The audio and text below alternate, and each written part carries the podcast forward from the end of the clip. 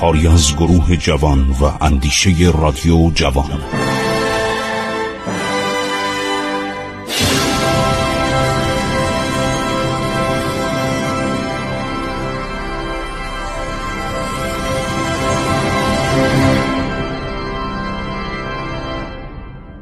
بسم الله الرحمن الرحیم. با سلام و درود فراوان به شما شنوندگان عزیز. من خسرو معتزد هستم. تاریخ باستان ایران رو دارم براتون می‌گویم. در عواست دوران ساسانیان هستیم.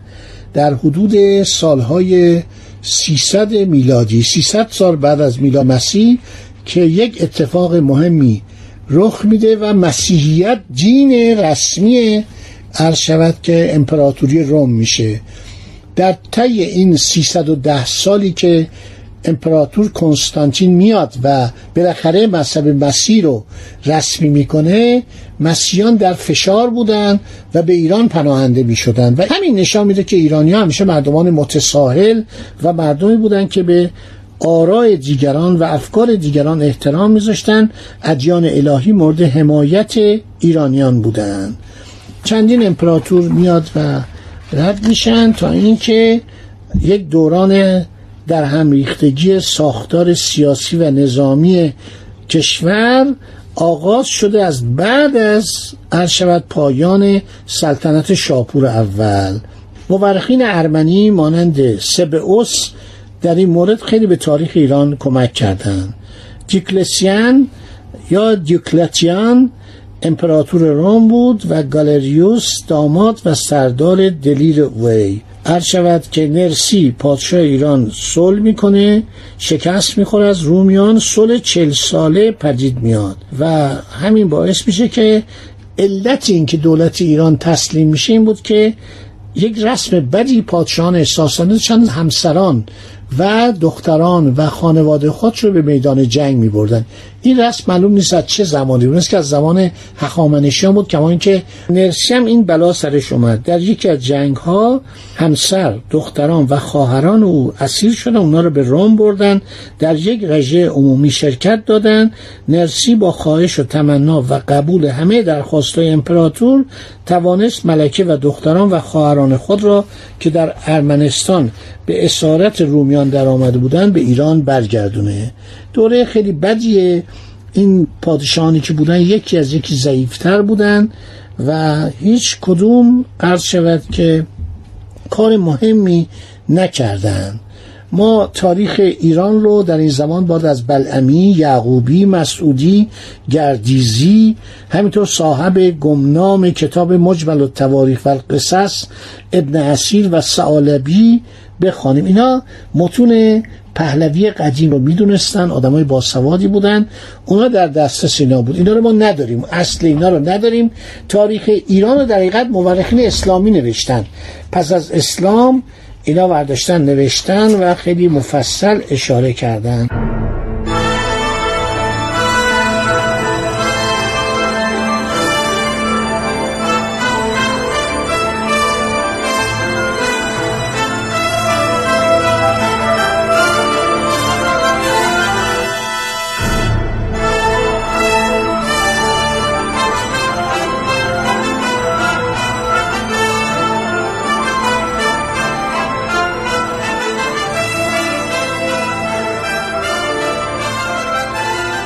در این زمان یه مشکلی که ایران داشت این خانواده ملوک و توایف بودن. خانواده هفتگانه اشرافی عبارت بودن از کارن. املاک و زیای این خانواده در نزدیک نهاون تبرستان قهستان سنان دامغان ابتدای خطه خراسان ماد ماهین ماه بسره و ماه کوفه یعنی در عراق محدوده نهاوند و دینور و فارس بوده. یه خانواده ملاک بزرگ ما دیگه داشتیم به نام سورن یا سورنا. سیستان میان رودان بین اللهرین خراسان جز و املاک اینها بوده. خانواده اسپاه بز یا اسپه بود شامل دهستانهای گرگان تبرستان و خراسان املاک وسیع داشت. اینا بودا این همینطور در طول قرون این املاک بوده. بعدم دیگران اومدن اضافه شدن ساجیان اومدن اضافه شدن روادیان اضافه شدن. ازودیان اضافه شدن بعد مغول ها اضافه شدن این ملوک و توایف همیشه تو ایران بوده. بعد زیخ یه خانواده اشرافی در زمان ساسانی بوده. اسپندیازی که گفتم شامل ری و فارس و خراسان بوده. زیخ در آذربایجان بوده مهران در ری و خراسان و فارس و آذربایجان بوده هفتمین خانواده فودال هم همان خانواده پاپکان یا ساسانیان بوده که در سراسر کشور اینا ملک داشتن. ویلدوراند مورخ بزرگ قرن بیستم میگه مالکان بزرگ که معمولا در املاک خود میزیستند استثمار زمین و مردم را سازمان می‌دادند. به انگام جنگ از رعایای خود هنگهایی میآراستند. آنان با شکارورزی پرشور و دلیرانه خود را برای نبرد تربیت می کردن. افسران سوار نظام خوبی بودند. خود و اسبشان مانند دوران عقیل اروپای ملوک و توایفی زرپوش بودند اما در انضباط دادن به سربازان خود یا در استعمال آخرین صنعت‌های مهندسی و محاصره و دفاع از رومیان عقبتر بودند. بالاتر از این مالکان ساتراپ ها شهربانان. و رؤسای ادارات دولتی بودند.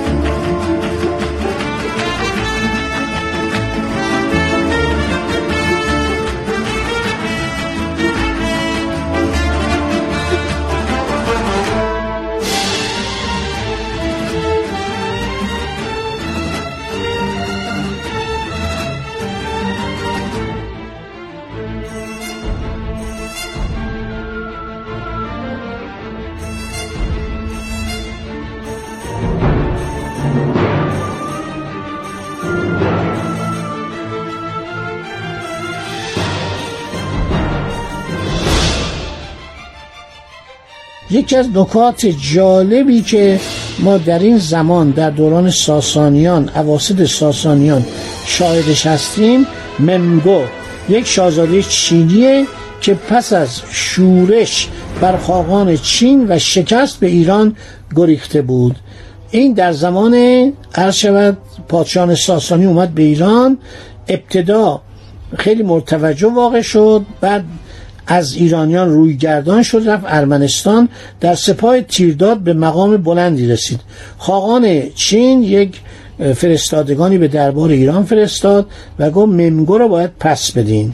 دولت ایران سفیر چین و مورد نوازش قرار داد. به خاقان چین گفت ممگو را به نقطه دوردست در غرب ایران تبعید کرده. این موجب دوستی ما با چین شد. پس ما با چین از دوران اوایل ساسانیان رابطه برقرار کردیم و در آمار چین در سالنامه های چین در تاریخ چین اینا سالنامه های خیلی جالبی داشتن که تا همین قرن بیستم هم می نوشتن. و در مورد ایران هم خیلی درباره این کشور ما صحبت کردن. این بود که ما با چین در این زمان رابطه پیدا کردیم.